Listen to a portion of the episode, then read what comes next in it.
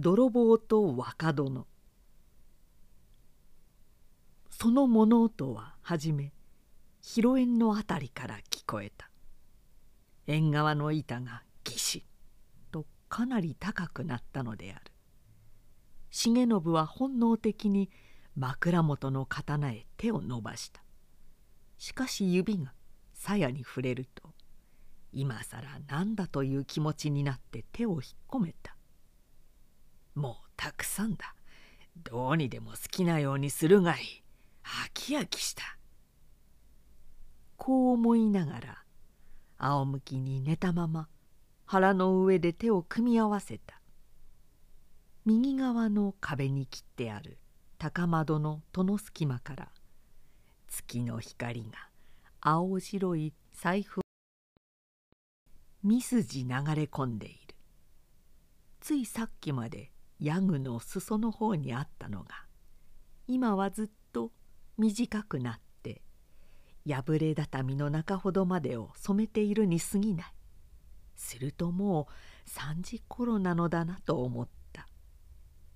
物音は広縁から殿井の前入った。ひどく用心深い足つきである。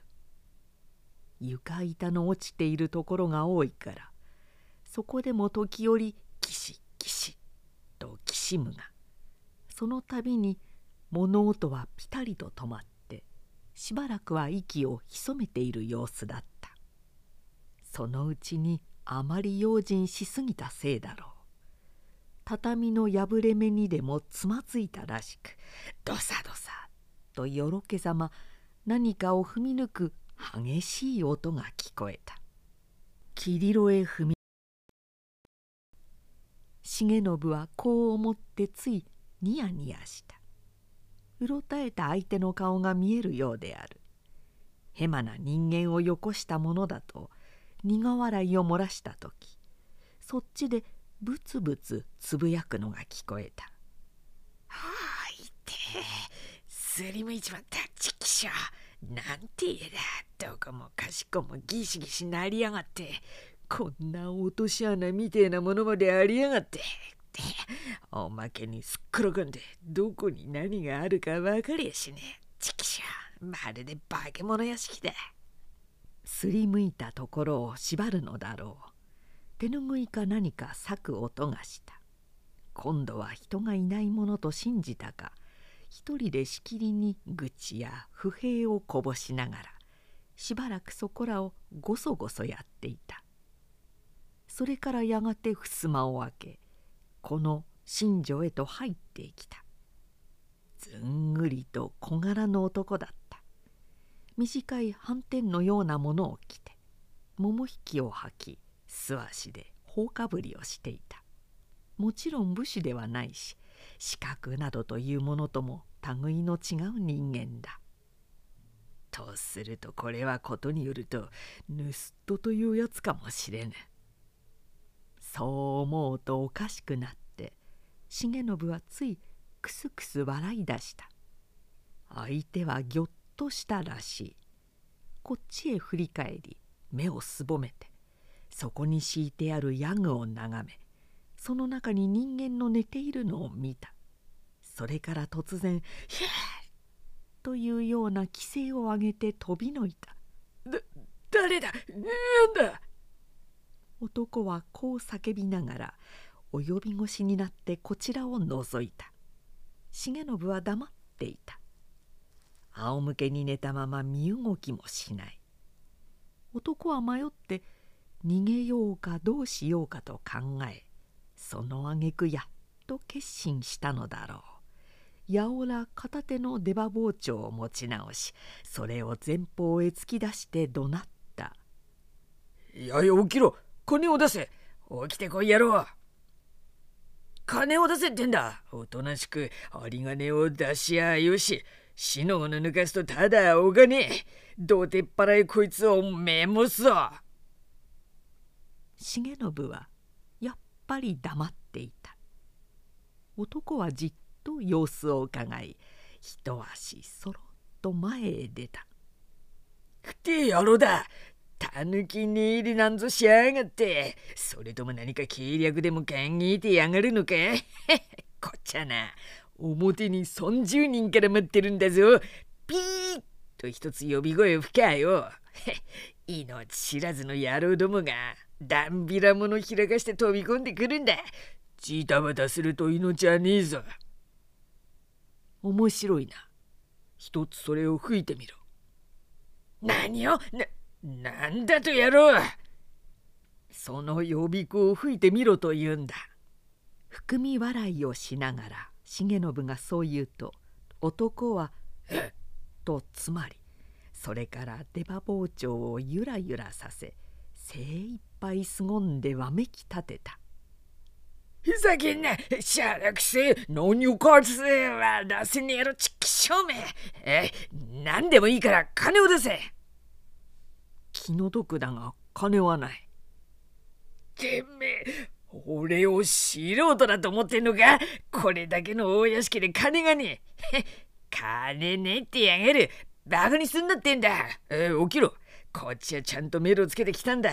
死の子の抜かすとやさがしするぞ。それはいい思いつきだ。遠慮はいらないからすぐやってみろ。重信はさらにこう付け加えた。探してみてもしあったら俺にも少し分けてくれ。ふざけたこと言いやがるしゃらくせバカにしやがんねやろ見てろ。そこ動くと命はねえぞ。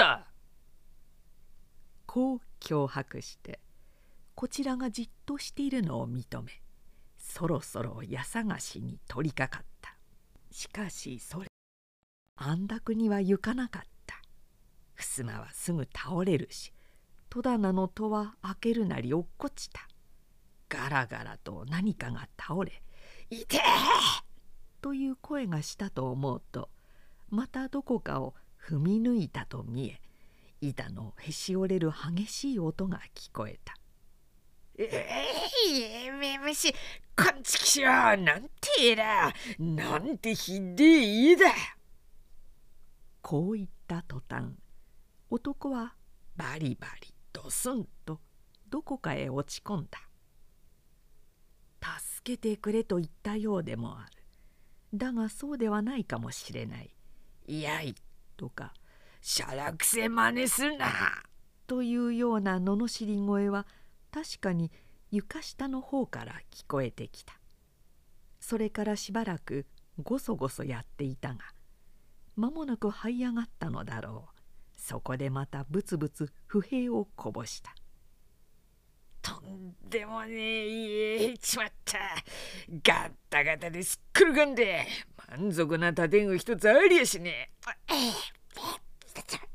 ちきしゃなんか口の中飛び込みやがった。だがまだ諦めきれないと見え難度の方へ行って何かかき回していた。そのうちに天井から大きな石でも落ちたようにガラガラずしんメリメリとすさまじい物音がした。男は悲鳴を上げ飛びのく途端に柱へ頭でもぶっつけたものかゴツンという音がして今度はもっと大きな悲鳴が聞こえた「おいたくさんだ。もうよせ」重信は吹き出しながらこう読んだ「本当に何もありゃしない。探しても無駄だからやめるがいい」ああびっくりした。とんだ目にあった。ひでえ家だ。なっちゃねえや。こんなことを言いながら男はこっちへ戻ってきた「やい本当に何もねえのか?」お前の言う通りすっからかんだ。俺も初めにそう言ったではないか。笑いごっちゃねえや。ういで。男は方々をなで回しながらヤングのそばへ来て座った右足の桃引きをまくり上げてそこを布切れで縛ってあるさっきすりむいたところなんだろう男は辺りを眺めやりため息をついた。するとその時彼の腹の中でクークーぐるぐると妙な音がした。腹が減ってんだがなんか食うものはねえか。ないようだな。晩飯の残りでいいんだ。なんか食わしてくれ。それがないんだ。舌打ちをして男は立ち上がったそれからクリアの方へ行ったが何かガタガタやりながらひどく腹を立てたように「だだっ広くて何がどこにあるかわかんねえ!」とか「ここにかまどがあるとすれば」とか「ちこいつも空っぽだ!」とかいろいろ独り言を言った後がっかりしてまたヤングのそばへ戻ってきた米びつも空っぽみてえだが米もねえのか。俺は嘘は言わない。じゃあおめえどうしてんだ。ご覧の通りさ。だって飯は食ってんだろ。今日で3日。何も口へは入れない。しょうがねえな男は太息をついてこちらを眺めた。するとまた腹がクークーとなったので生唾を飲みながら立ち何か考えていたがもう一度「しょうがねえな」とつぶやき広縁からどこか外へと出て行った。重信は間もなく眠ったらしい誰か揺り起こすものがあるので目を覚ますと障子がほの明るくなりすぐそばにさっきの男が立っていた起きて変わらねえか飯ができたぜ飯？どうしたんだどうしたっていや。早く起きねえ男は栗屋の方へ去った。年は3435だろうか。色の黒い愚直そうな顔で力仕事をした者に特有のこごんだたくましい肩と外へ曲がった太い足とが目立った。それも面白い。苦笑いをして重信は起き少しばかりふらふらするがすすぎ口の廊下から井戸の方へと出て行った。表の方は正門から段下りに。段下がりに。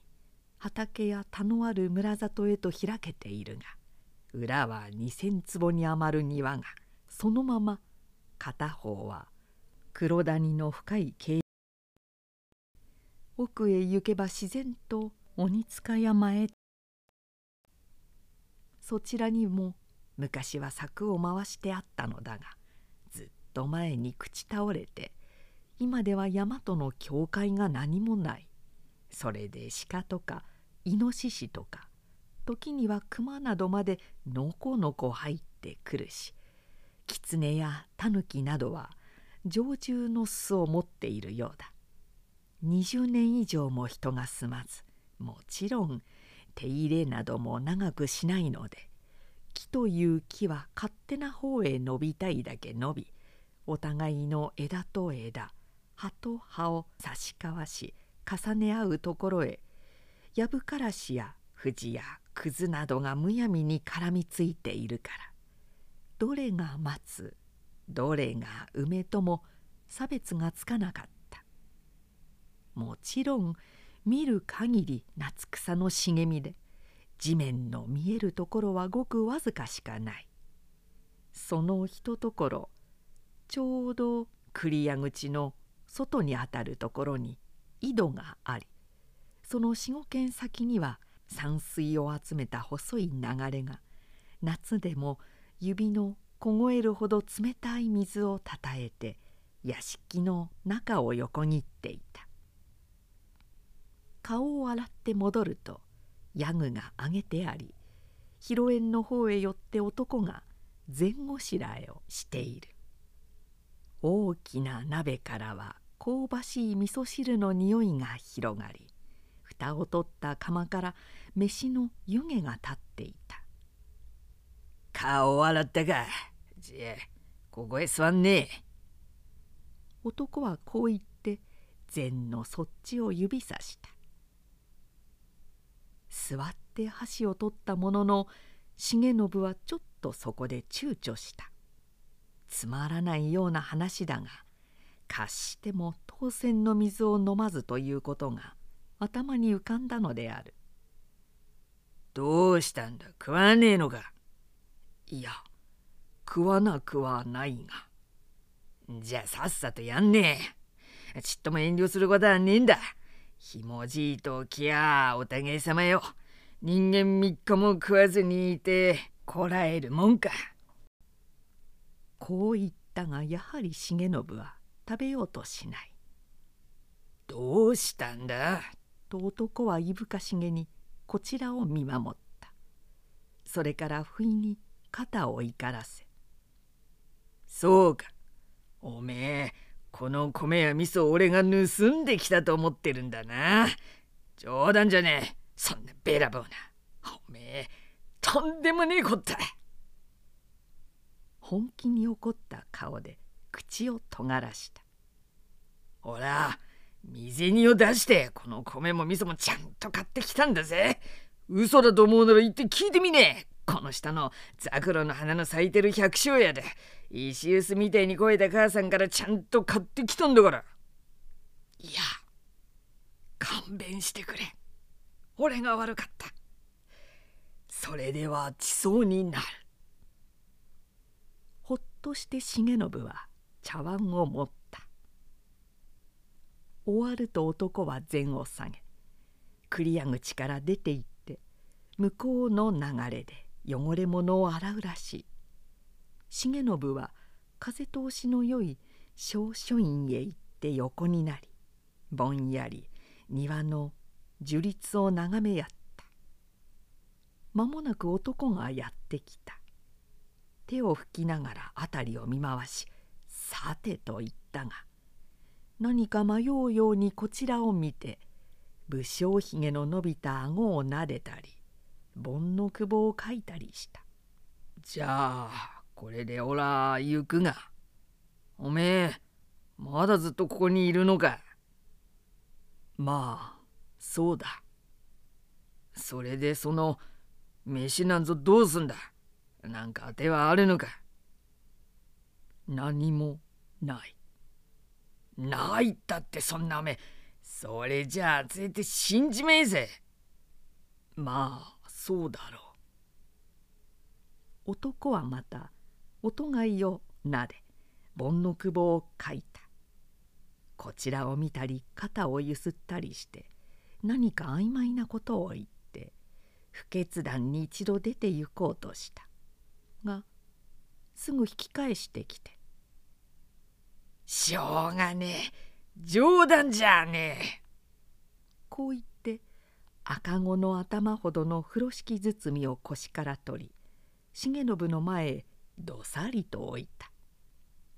まさかおめえが飢え死にをするってね俺が見捨ててゆかれるもんじゃねえ。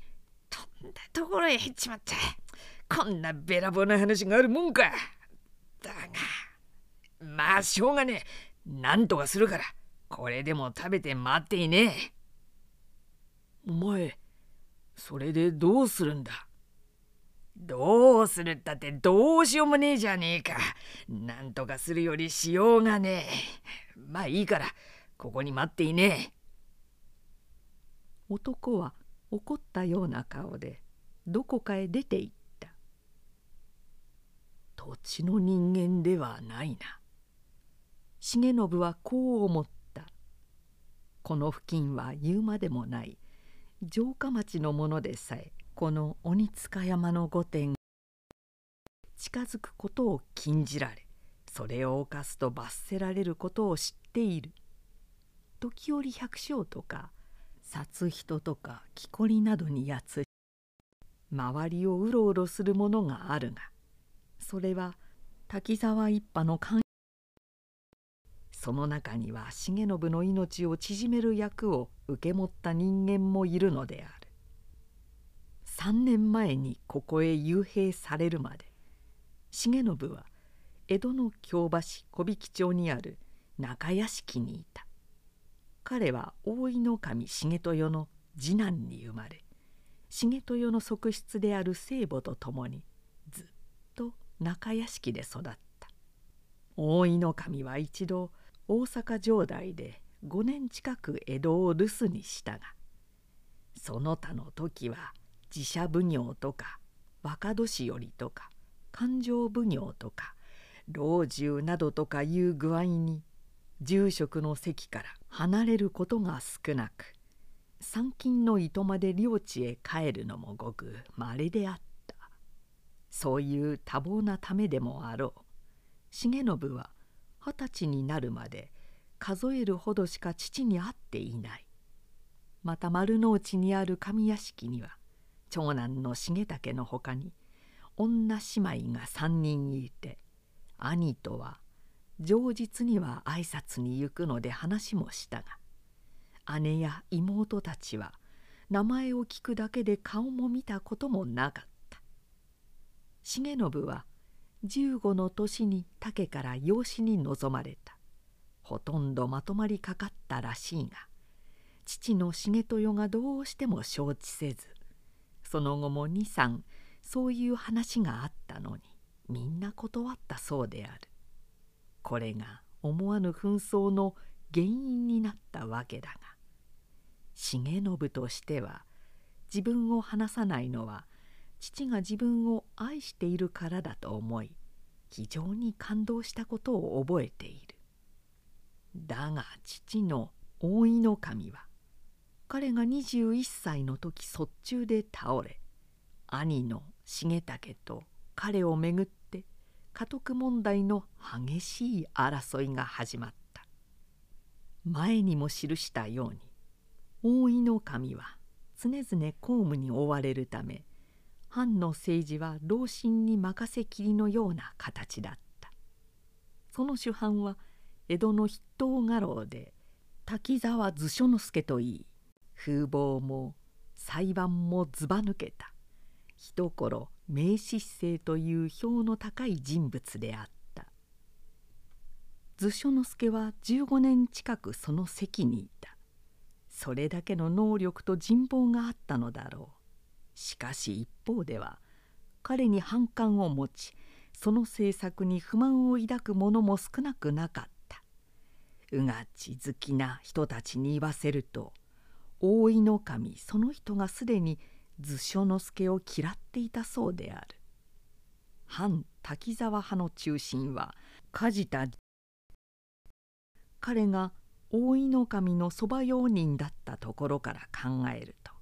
案外それが事実であったかもしれない。滝沢派は兵部重武の家督を言い張った。もちろんそれが正論である。重武は長男であるし8歳の時将軍に目見えも住んでいる。ただ13歳の時脳をひどく病んでから体だけは丈夫であるが頭が悪く時々おかしな挙動をしたり言語がはっきりしないようなところがある。それが問題であった。梶田派は重信を擁立しようとした。重武が脳を病んだ直後から大井守は重信に家督を直すつもりであった。幾度も養子の話があったのを大井守が断り通したのはそのためである。彼らはこう主張しその反面重武が白地であるということを幕府の閣僚の間に宣伝したらしい。大井守は卒中で倒れて寝たきりだった。全身の麻痺で口を聞くこともできなかったようだ。重信は詳しい行くたては知らない。知りたいとも思わなかったが3年前の2月の初めのある夜いつもそばに仕えている鮫島平馬という者が来て梶田十右衛門が突然謹慎になったこと。その一派の主だった者は皆職を免ぜられ三人ほど追放になったものがあること。そして若殿の身にも類が及ぶかもしれないので十分に注意してもらいたいことなどを顔色を変えて慌ただしく申し述べた。注意するもしないもなかったその翌朝重信は見知らぬ侍たちに取り囲まれ本所の下屋敷へと移されたそして一月すると上屋敷から使者が来て大井の神の名で次のようなことを申し渡された。お前は一部の関心と図って兄重武を差し越し自分が家督に治ろうと企てた。この事実は我が家宝の重家であって到底許すわけにはいかない。そのため国元へ長の実況を申しつけるものである。重信は一度父に会いたいと言ったが彼らは耳にも入れなかったし中屋敷にいる聖母と別れを告げる暇もなくすぐさま領地へ送られてしまったこの鬼塚山の御殿というのは前の領主の山荘だったそうで松平家が違法してきてから重信の祖父にあたる大井守重光という人がしばらく隠居所に使ったことがある。それもごく短い期間のことであまりに荒れているし城と五里も離れていて不便なため間もなくやめたらしい。それから後は万人も置かず荒廃するままにしてあったというが国元へ着くとすぐ重信はここへ入れられたのであった。初めのうちは侍5人と下僕が数人ついていた。そのうちに侍が一人ずつ減ってゆき下僕も去り今年の春から重信一人だけ取り残された。しかし米だけはどうにか届いていたのだがそれもだんだん魔道になりついには米も来なくなった。城からは時々様子を見に来るしこの屋敷周りには妙な人間が常にうろうろしている。三度ばかり重信を刺しに忍び込んだものもあった。ごく最近も表の門番所の陰から広縁にいる彼に矢を追いかけたことがある。城から様子を見に来る役人に従者の欲しいこと食料の届かないことまた資格のことなどたびたび訴えてみた。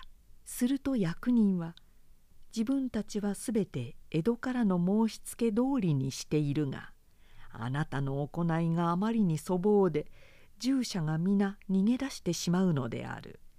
食料はきちんと届いているはずであると答えまた資格の件については次のように言った「そんなことはあろうとも思えないがもし事実とすれば梶田一派の回し者であろう。あなたのお命を縮めて軽視問題の密謀を闇に葬るつもりではないか。重信はやんぬるかなと思った。餓死か暗殺か。もう運命は決まった。ジタバタするだけ無駄である。こう覚悟を決め全てを投げ出した気持ちで米が一粒もなくなるとともにそこで飢え死ぬつもりで寝ていたのであった。こういう状態のところへ賊が入った。おそらく他国から来たもので何にも事情を知らないのであろうが襟にえってこんなところへ入るというのは皮肉すぎる。俺を素人だと思うかなどと威張ったがおそらくその通りに違いない。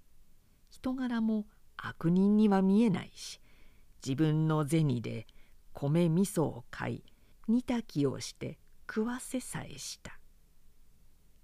家来たちが俺の命を縮めようとしているのに。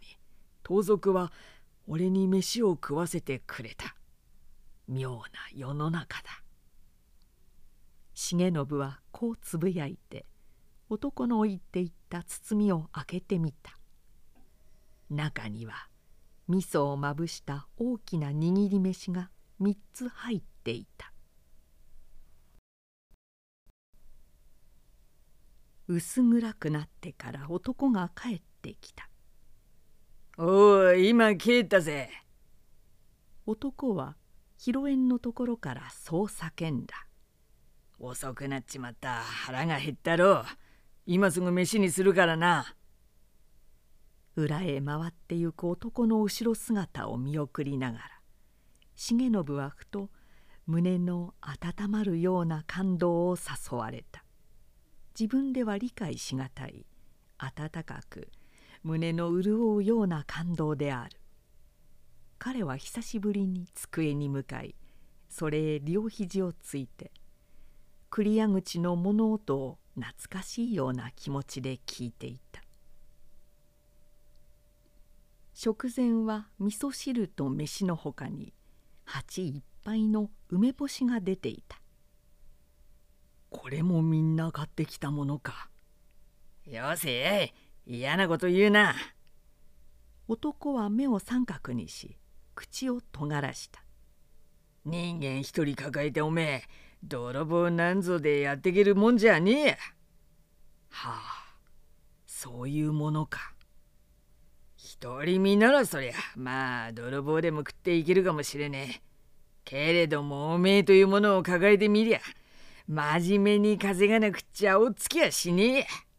はあそれは気の毒だな。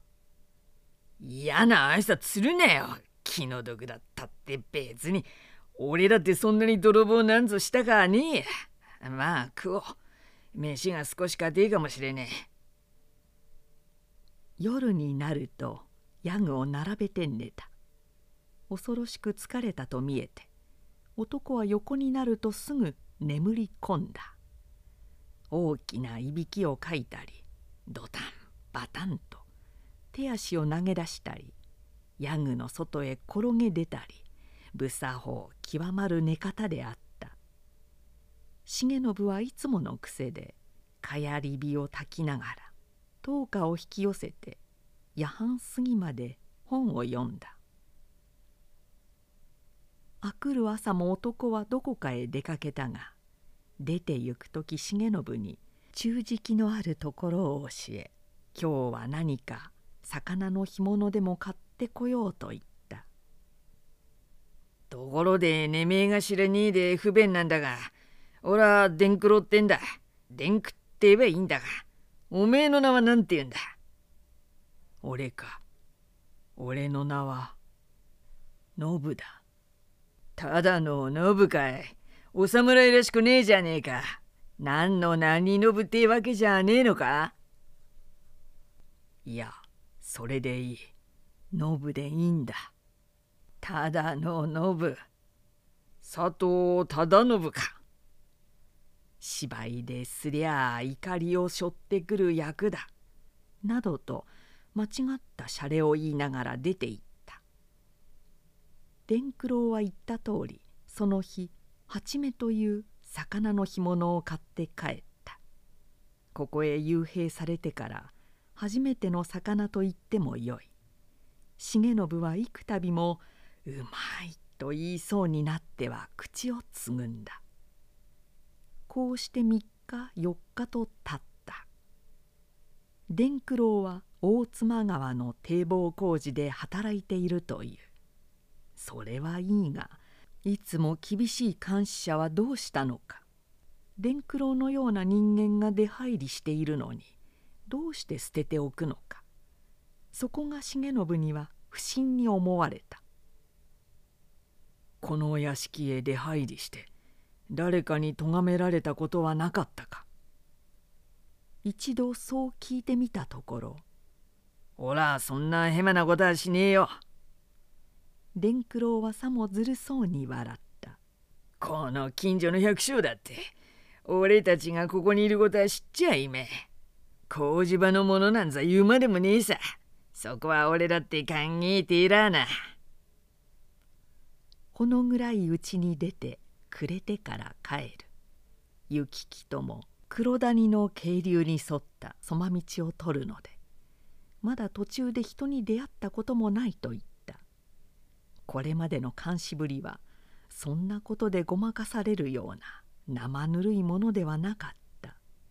とすればあるいは監視が緩んだのかもしれない。そういえば城からの見回りもしばらく来ないようだが。重信はこんなふうに考えていた。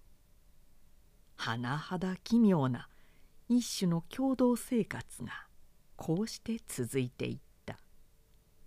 男は言葉つきこそ対等であるがその他のことは主人に仕える召使いのようだった。労働をして稼ぎ煮炊きをして重信に食べさせ洗濯までするのである。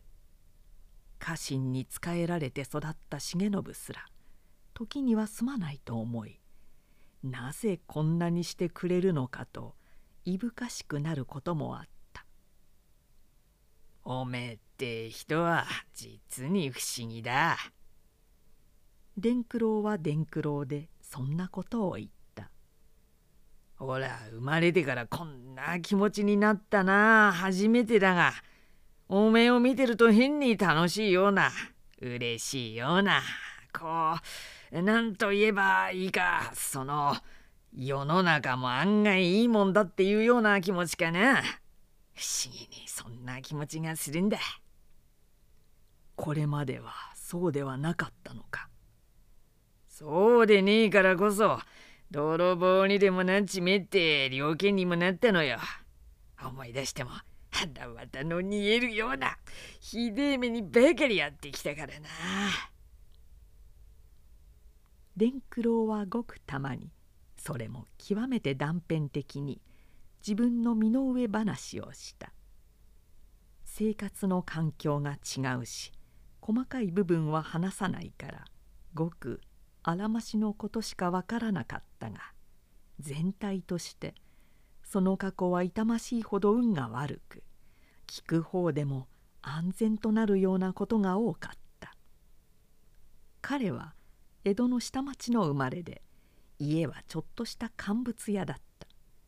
父親はおとなしい好人物であったが酒を飲むと人が変わりあるだけの金を持って飛び出したきり5日も6日も帰らないようなことがしばしばあった。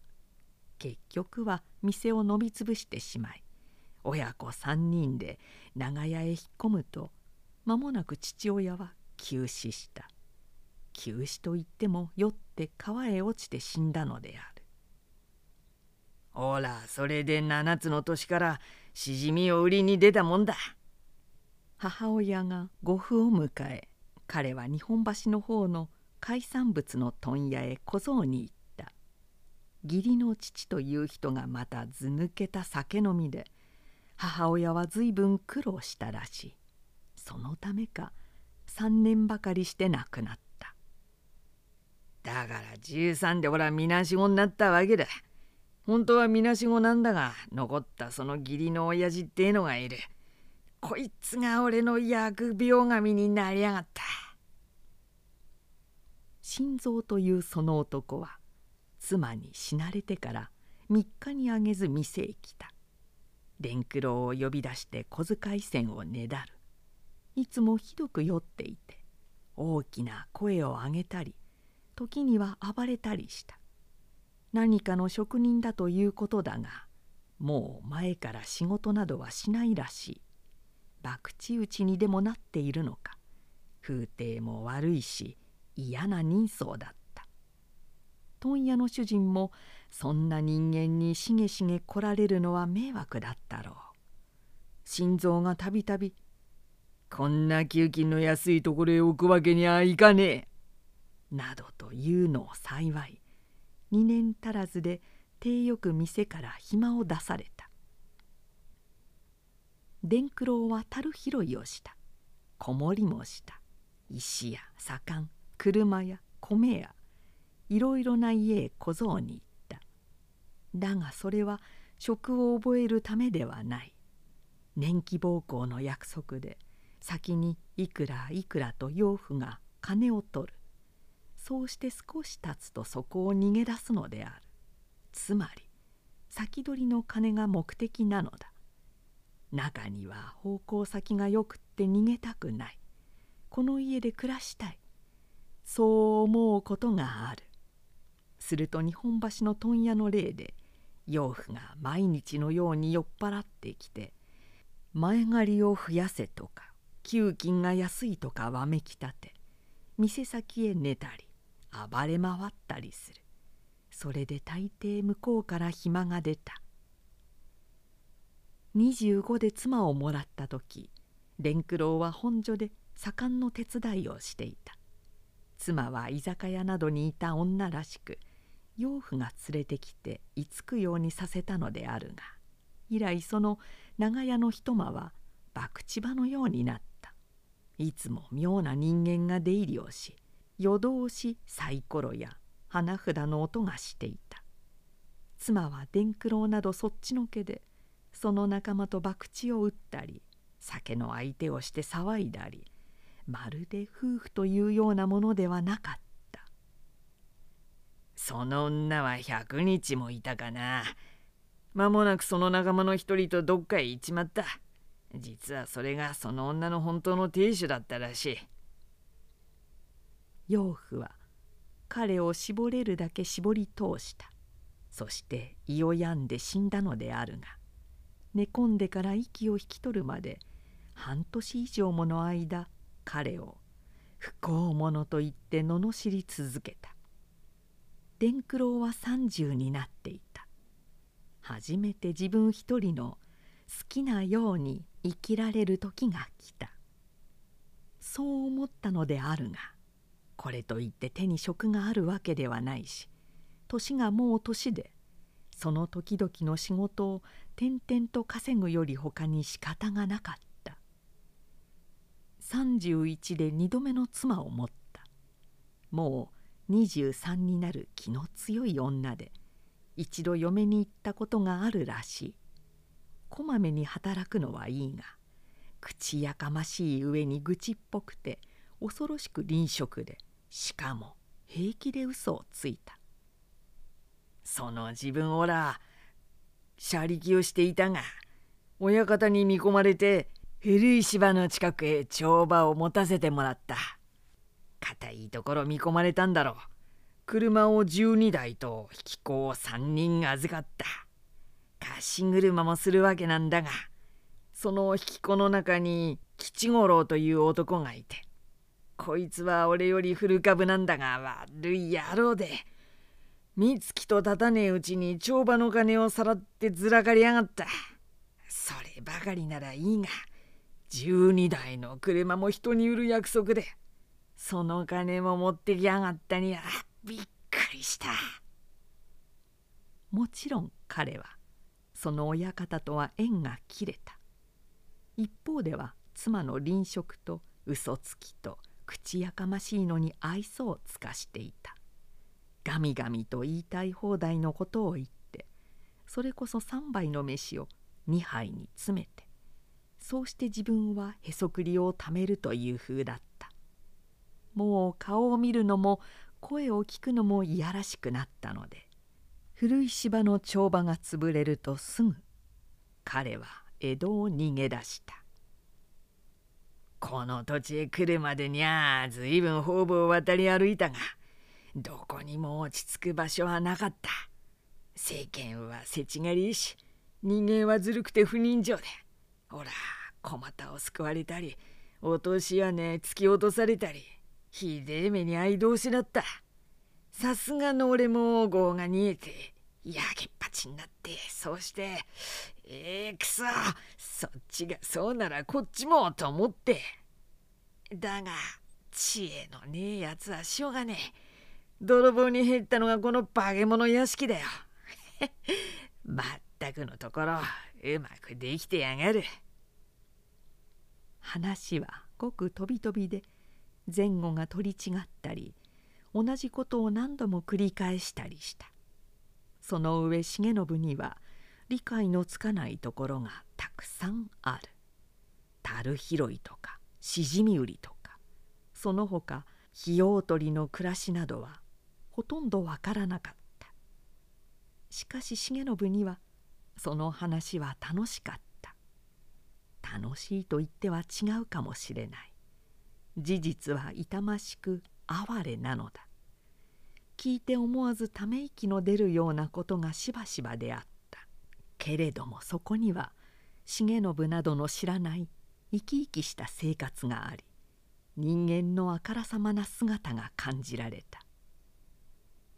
夜半に目が覚めて隣に熟睡している伝九郎の寝息を聞きながら重信はしみじみとした思いで酔って川へはまって死んだという彼のジップのことを想像した7つという年でしじみを売り歩いたという。霜の降りた。寒い。早朝の町のひっそりとした景色を目に描いてみた。この俺がもしそのような身の上だったら。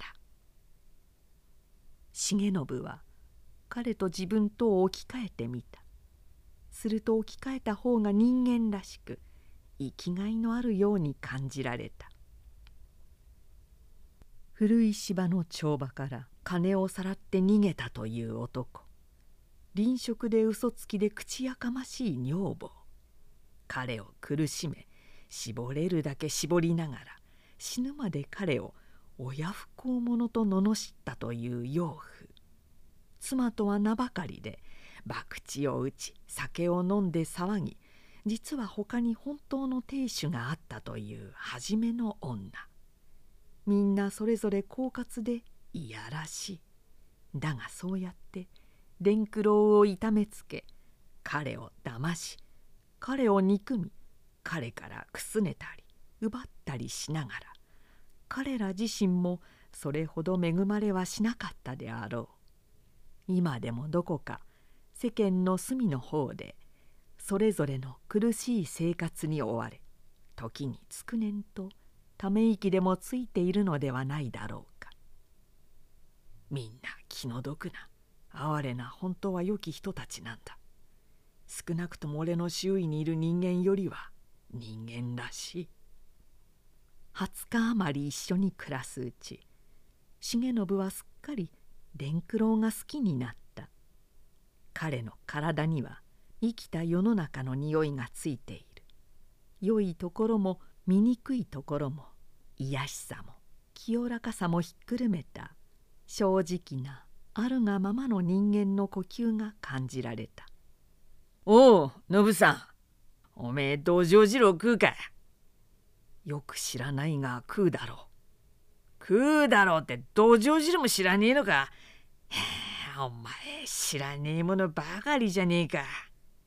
うんまあそんなところだ。よっぽど家が貧乏か。それともお大名の若様みてえだぜ。こんな風でまだ口にしたことのないものもいろいろ食べた。武家の生活とは違って不作法な下品なような感じであるが全てに情があり真実がこもっていた。炊きたての飯に熱い汁をかけて食ううまさ。肌脱ぎの茶漬け。青じその香りを効かした冷ややっこ。さらに釜底のきつね色に焦げたところへ塩を振った握り飯など。品も作法もなくうまかった。これが本当の食べ物だという気がした。面白いことがあるぜノブさん。あるよ。夕げを取りながら伝九郎がこう言った「世の中は広大だ俺が同時だと思ったら俺に輪をかけた野郎が嫌がる。それはいることはいるだろう。いるったってそれがおめえ泥棒だぜ。バカなことをまさか。それがそうらしいんだ。百姓みてえな格好なんだが表の塀の周りや裏庭の奥の方を時々うろついている。俺は気がつかねえ風で見ているがさっき飯を炊いてる時もちらっとしやがった。馬屋のぶっ壊れたのがあるあの影のところだ。重信は顔をうつむけた。表情の変わるのを見られたくなかったのである。伝九郎はまるで気がつかずニヤニヤしながら面白そうに言った「今夜あたり入ってくるかもしれねえ。そうしたら今度は俺が見物する番だ」つんのめったり踏み抜いたりドダンバダン一人で暴れてほこりまみれの汗んだくになってそれですっからかんの何にもなしとくら。やろびっくりしてバカにでもなっちまうな。だがその世は何事もなかった。どうしよってんだあの野郎。何をいつまでまごまごしてるんだ。まだヘール決心がつかねえのかな。伝九郎はもどかしそうに舌打ちをした。思い切ってヘリはいいじゃねえか。こっちは手出しはしねえんだ。見ていて笑ってやろうってだけなんだ。八方を開けっぱなしで待ってるんだ。よっぽどの臆病者にちげえね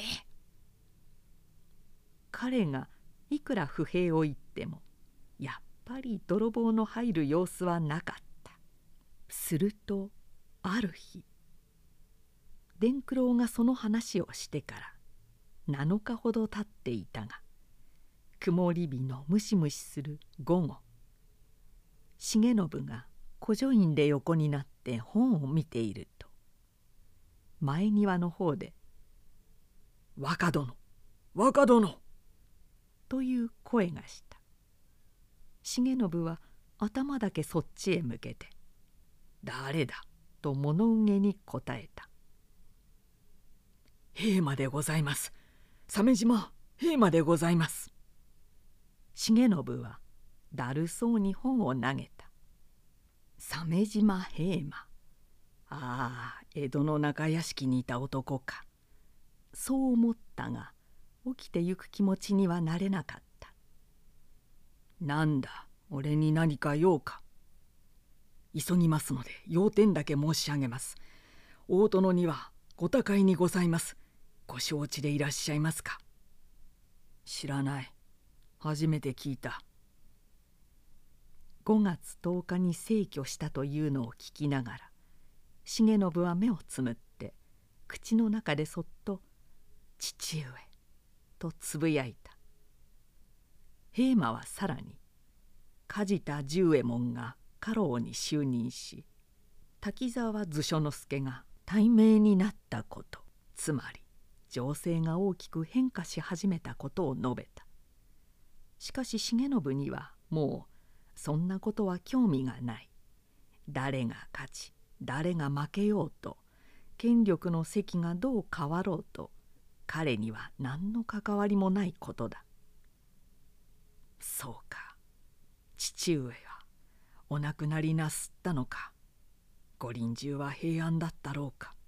中屋敷の母上はお名残を申しに上がれたろうか。平馬はなお続けていた。この山荘は早くから自分たち同士のもので守ってきた。すでに滝沢家の監視は緩んでいるが情勢がはっきり決定するまでは油断ができない。非常手段を打たれる心配もあるから今しばらくこのまま陰から守護をしている。若殿にもそのつもりで辛抱していただきたい」などとも言った。その中で一つ意外なことがあった。それは三度現れた資格も不意に矢を追いかけた者も皆梶田一派の人間だったということでこれには重信もびっくりした「まことにやむをえぬ。苦肉の策でございました」平馬は歯を食いしばった声でそう言った「滝沢島ではかねてから若殿のお命を落ち締め申す手立てに相見えました」それで逆手を打ったのですが彼らは幸いこれを見破ることができず手を濡らさずにして目的を達すると思った様子でございました。かような事情で万やむを得ない給与の策ですから無礼の段はどうぞ幾重にもお許しを願います。重信はしまいまで横になっていた。そうして平馬が去ろうとした時「みんなにそう言えもう俺に構うな。いいか俺のことは放っておけ」と。視覚が自分の味方だったということは何より重信を不愉快にした。それは愚弄ではないか。その時重信は真剣であった。本当に暗殺されるかもしれないと思った。枕のそばへ刀を置く習慣も夜よく熟睡のできない癖もみんなそれ以来身についたものである。資格などが来るとすれば梶じた一派の回し者であろう。城から見回りに来た役人がそう言って霊笑したことを思い出す。彼らは裏を書かれていたわけであるが重信の身にすれば裏を書くことの方がずっと恥ずかしかった。嫌だ。つくづく嫌な世界だ。重信はこうつぶやき何もかも忘れたいというように頭を激しく左右に振った「蓮空二人でどこかへ行くか」重信はその夜そう言った「悪くはねえなおめえさえいてくれりゃ俺はどこでどんな苦労でもするぜ」何俺だって何かするさ。そりゃ先行きゃそうさ。人間遊んで食ってちや。お天道様に申し訳ねえ。けれどもせくことはねえぜ。おめえの体が丈夫になり、そういう気持ちが出てからの話さ。俺は体は丈夫だよ。自分じゃそのつもりだろうがそうじゃねえ。おめえの体は病んでる。病気ってものじゃねえかもしれねえが。伝九郎は生真面目な顔でこちらを見たそうよ体かここん中かわかんねえがとにかくどこか相当傷んでるほらこれでそういう感は割り方確かなんだほうそんな風に見えるかな心配することはねえんだぜノブさん俺がついてるからなおぶねえー、ってわけにはいかねえが、俺にできるだけのことはするつもりだ。まあいいから、当分おめえはのんきにしていねえ。重信は本気であった。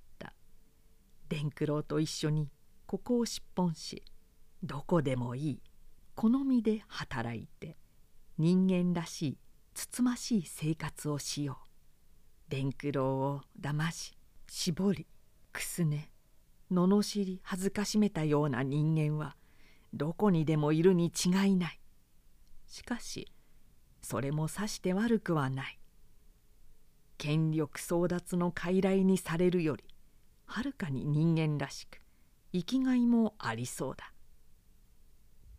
出て行こう。伝九郎と一緒に。自分で働いて生きよう。重信がそう決心するのと反対に伝九郎はなかなか動く景色がなかった。堤防工事の人足の親方がだいぶ彼に終身でその頃はもう小頭に引き上げていた。先へ行っては人現場任せてもいいような口ぶりらしい。自分でも嫌なんだがどうも俺にはそういうところがあるらしい。伝九郎は照れくさいような目つきをした。ほら綺麗なんだ。そういうことは嫌なんだけれども。古い芝の時もそうなんだが変に信用されるところがあるらしい。別におべっか使うようなことはねえつもりなんだが。しかし信用されてみれば悪い気持ちではないしこちらもそれだけのことをする義理はある。伝九郎はそういうつもりのようだ。ここはこの通りぶっ壊りの化け物屋敷で誰に邪魔をされる心配もねえ。感性でのんきで俺たちがこうしているにゃもってこいだぜ。とにかくもうちっといてみようや。こんな風に言っているうちに10日ばかり経ってしまった。その日はよく晴れて秋を思わせるような爽やかなやや強い西風が朝からしきりに木々の枝を鳴らしていた。伝九郎が出かけて一時余り経ったろうか。遠くから馬蹄の音が近づいてきて表門のところで止まった。五六機はいるらしい。重信はドキッとし刀を引き寄せてそっちを見た。平馬が言ったように滝沢派で非常手段を打ちに来たのかもしれない。もうやみやみと打たれはしないぞ。こう思っていると洗剤を回って5人の武士が入ってきた。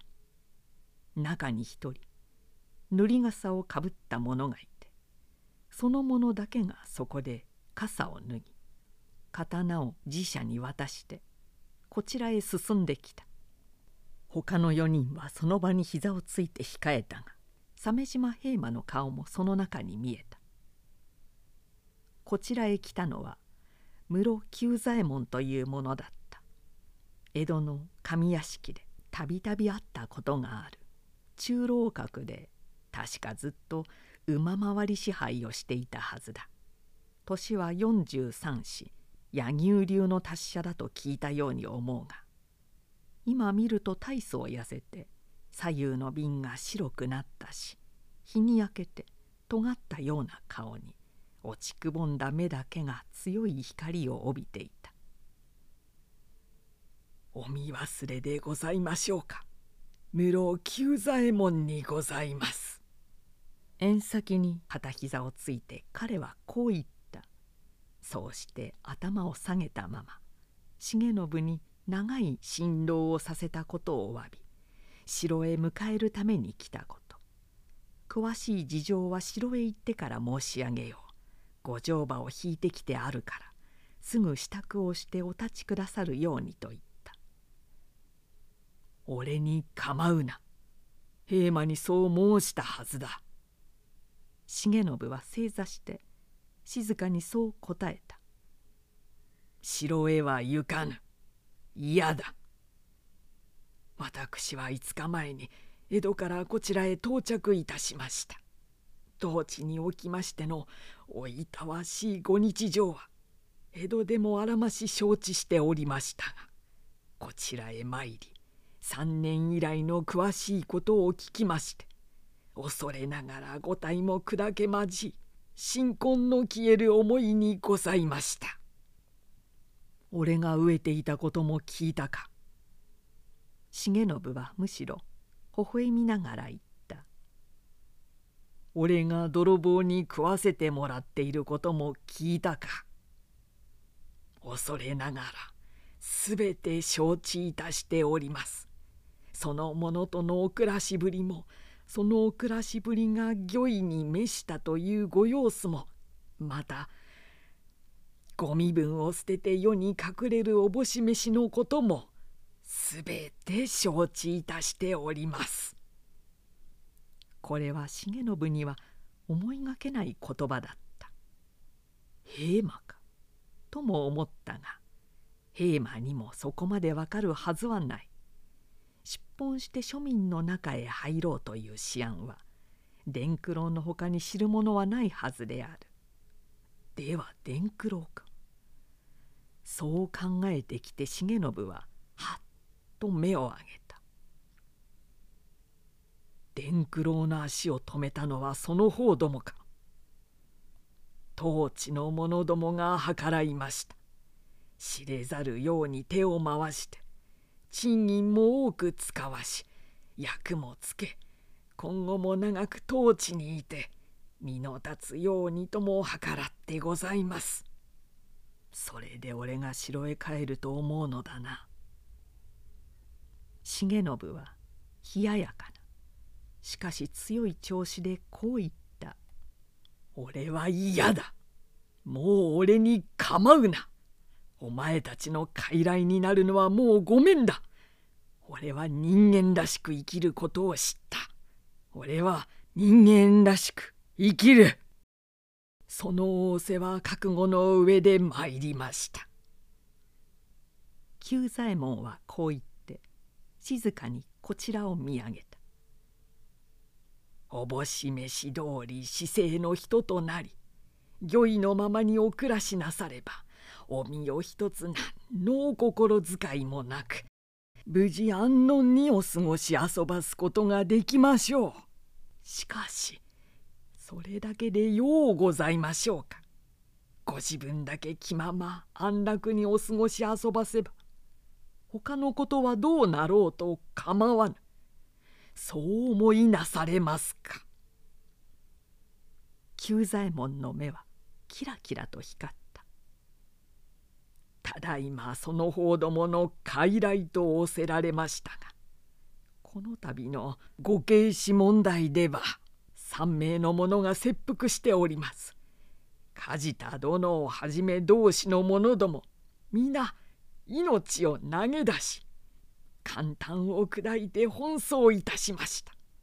今日までの若殿の長いご観難は申すも恐れ多い次第ですが我らもまた死ぬ覚悟でやってまいったのです。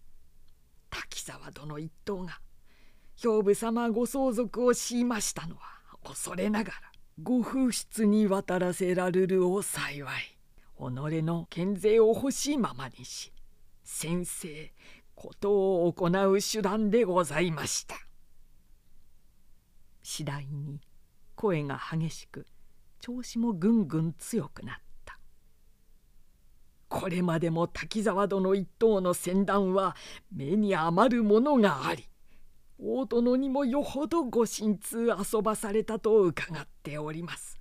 兵部様ご風出の後より若殿をご精神に直しそれによって住職の交代と政治の更新等ご思案あったと承りました。さればこそ梶田殿はじめ我ら同士の者は骨を砕き肉を削る思いでやってまいったのです。本家のため政治を立て直すためひいては7万5千石の領民のため。そうしてようやく今日という時が参りました。この日のために皆神命を投げ出して働いたのです。若殿こなた様はこれらのものを捨てて自分お一人だけ安穏に暮らしたいとおぼしめますか？いつか重信は目を伏せていた。久左衛門は声を和らげそっと息をついて続けた。人間には身分の遺憾を問わずそれぞれの責任がある。庶民には庶民の侍には侍のそして領主には領主のそれぞれが各自の責任を果たしてこそ世の中が動いてゆく。領主となって一般の家臣を束ね領民の生活を休んずる良き政治を取るということは市政の人になるよりは困難で苦しい。しかし大殿も千大殿もその苦しい困難な責任を果たされた。気ままな安楽に生きたいと思う前に自分の責任ということも考えなければならぬであろう。我々同士ばかりでなく一般を挙げてあなたを待ってみんな手を差し伸べる思いで待っているのである。久左衛門はこう言って涙で潤んだ目でじっとこちらを見守った「お帰りください若殿。お願いでございます」目を伏せたまま重信はややしばらく黙った。さっきから見ると頬がこけ。眉のあたりに一種の気雨の現れが見える。彼はやがて静かに顔を上げあるかなきかにうなずきながら言った「分かった。城へ帰ろう。それが聞こえたのだろう。前妻の脇につくばっていた4人の者たちが一斉に芝の上へ手をつき耐えかねたようにすすり泣きの声を上げた「伝九郎は俺にとっては恩人とも言うべきものだ。行く末をくれぐれも頼む」必ず御意通りにつかまつります。俺は明日一人で帰る。彼と一夜名残を惜しみたい。今日はこれで引き取るように。重信は彼らが去ってからも長いことそこに座っていた。それから庭へ出て行き荒れ果てた邸内をあちらこちら歩き回った。彼の僧帽は引き締まり辺りを見回す目には強い意志の色が現れた「伝九俺は帰るよ」口の中でそっとつぶやき風の渡る晴れ上がった空へと悲しげに目をやった。伝九郎が帰ってきた時重信はかまどで汁をこしらえていた。頭から灰まみれで煙に巻かれたのだろう。目の周りを黒く汚していた。伝九郎はびっくりし飛んできて彼の手から火吹きだけをひったくった「なにをこんなおめえが何もこんなことすることはねえじゃねえか。冗談じゃねえ。お天気が変わら今日は俺がするよ。訳があるんだ。訳があったっておめえにできるこっちゃねえ。俺が変わるから向こう行って。いやもう済んだんだ。重信は鍋の蓋を取りざるに揚げてあった刻み大根を入れた。飯も炊けたし魚も焼いてある。こいつはびっくり仰天だ。冗談じゃねえ。せっかく続いていた日和がこれできっとおじゃんになるぜ。まあ足を洗え。そして飯にしよう。食前に向かうと伝九郎はもう一度驚いた「おめえこりゃこりゃどうしてちゃんとしたもんじゃねえか」ちゃんとしたものとは何がだ。飯も上出来だし魚の焼き方もいいしおまけに整理のしたした驚いた。こいつは手して驚きだ。兜を脱いだぜ。重信は笑った。て何も言わなかった。お侍は怖えってことを言うがまってくだな。すまして肩肘を張ってるがいざとなりゃこんなこともできるんだ。やっぱり修行ってもんが違うんだな。そう褒めるな。まぐれあたりだ。ご謙遜にゃ及ばねえ。と思い出したんだがおめえさっきこれには訳があるとか言ったようだがありゃなんだ？うん。しかしそれは食べてからにしよう。気を持たせねえでくれ。心配ねえぜ。食事をしながら話すつもりだった。しかし箸を取ってみると口が切れない。それで一時伸ばしたわけであるが。食事が済み後片付けが終わっていつもの炉端へ座ってからも紫の詰まるような気持ちでどうにも話ができなかった。どうしたんだ？訳っていうのは何だ？何？大したことではないさ。大したことでねえにしても話を聞かなくちゃ落ち着かねえ。言ってくんねえや。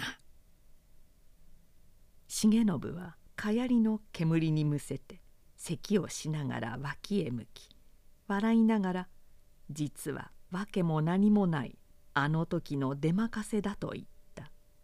冗談じゃねえ。本当かいそりゃ。本当に何も訳はねえのかい。一度ぐらいは俺が煮炊きをして蓮九に食べてもらいたかった。お前にはずいぶん長い間世話になったから。やめたやめた。そんな水くせえことは聞きたくねえ。俺は横にならしてもらうぜ。伝九郎はそこへ寝転び手足をうーんと思い切り踏み伸ばした。いつもそうしてその日の仕事場の出来事などを話し終わりの方は舌がもつれてあくびがあくびに次ぐようになるとそのままそこで眠ってしまう。夜中になって気温の下がる自分重信が起こして寝床へ入れてやるのだがその夜はいつもより早く10時ごろには揺り起こした「さあ寝るんだ。風邪をひくぞ」伝九郎はほとんど夢中のようではってヤグまで行くとそれなり手足を投げ出して眠りこけた。重信はその寝姿をややしばらく見守っていたが裏庭の木を渡る風の音を聞いて我に返ったように立ち上がった。今だ。今行かぬと気がくじける。時が経つほど未練が強くなる。朝までというつもりだったが早い方が間違いなしと思い切って何もかもそのまま立っていって素早く身支度をした。袴を履き刀を持てばよい。広縁のきしみをよけて靴脱ぎの草履を探り当てた。そうして前庭へ出て行く途端後ろから伝九郎の声がした「おめえ行っちまうのか信さん」重信は身のすくむ思いで立ち止まった「俺を置いて行っちまうのか。伝九郎堪忍してくれ」。重信は頭を垂れ声を殺していった「お前はこの土地で立派に生きてゆける。俺も生きたい。俺も武士として生きたくなった。お前がお前らしく生きるように。俺も俺らしく生きたくなったんだ。世話になりっぱなしで。すまない。まことにすまないが俺を行かしてくれ。晩の飯はこのためだったんだな。伝九郎は広縁の柱を抱いたまま言った「ほらノブさんと一緒にいたかった。一生二人で暮らせると思ってたんだ。ノブさんと暮らすようになってから初めてほら生きる張り合いができ世の中が明るく見えてきた。ようやっと人間らしい気持ちになれたのに。今になっておめえに行かれちまう。ノブさんってものがいなくなる。天狗がかわいそうだった。思っちゃくれねえのか。重信は夜の空を振り仰いだ。頭を激しく左右に振りきっぱりと力を込めていった。また会おうデンク。